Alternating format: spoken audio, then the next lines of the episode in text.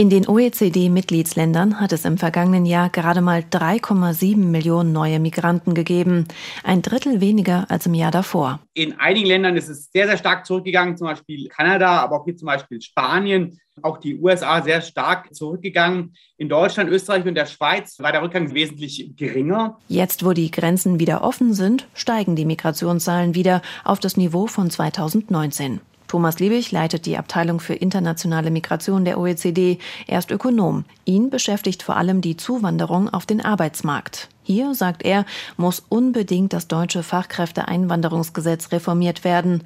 Die Anerkennung fachlicher Qualifikationen sei fast immer erforderlich und darin sieht er eine zu hohe Hürde. Selbst wenn ein Migrant, der sich bereits im Inland befindet, zum Beispiel ein Flüchtling oder ein Asylbewerber, für diesen Beruf gar keine Anerkennung normalerweise bräuchte. Aber der Arbeitsmigrant, der von draußen reinkommt sozusagen, muss erstmal eine Anerkennung durchlaufen. Und das ist auch international unüblich und sicherlich ein großer Hemmschuh. Für die Unternehmen sei die fachliche Ausbildung gar nicht so wichtig. Kommen Migranten dann nach Deutschland, dann, so die OECD-Studie, würden sie fast immer in die Stadt ziehen. Und oft auch in die gleichen Stadtteile, wo schon viele Migranten leben. Man sieht, dass diese Zuwanderung in diese Stadtteile kurzfristig mit besseren Arbeitschancen verbunden ist. Denn die Migranten finden dort leichter einen Arbeitsplatz, weil sie dort Kontakte haben.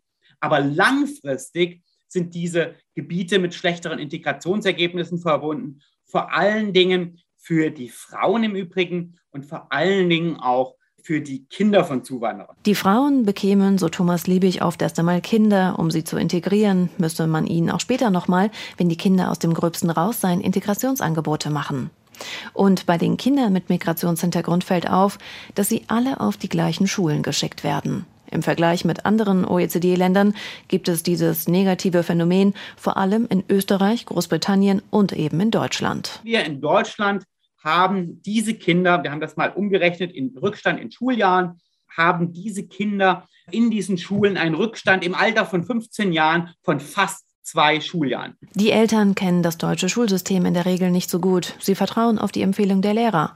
Oft diskriminieren diese aber Kinder mit Migrationshintergrund. Schlechtere Bildungschancen bedeuten für die Kinder später schlechtere Berufschancen. Das Urteil des OECD-Ökonomen fällt da eindeutig aus. Sollte sehr, sehr nachdenklich stimmen. Er plädiert für mehr frauen- und familienbezogene Ansätze in der Integrationspolitik und er hofft, dass eine neue Ampelregierung hier ansetzt. Interessanter Fakt, die Staatsfinanzen in Deutschland profitieren mittlerweile von der Einwanderung. Migranten bringen dem Staat mehr Geld ein, als sie kosten.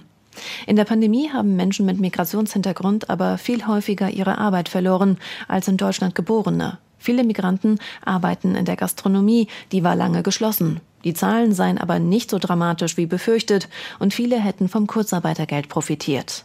Für die OECD ist entscheidend, dass Deutschland mehr gegen die Diskriminierung von Migranten tut, in den Schulen, auf dem Wohnungsmarkt und bei der Sprachförderung.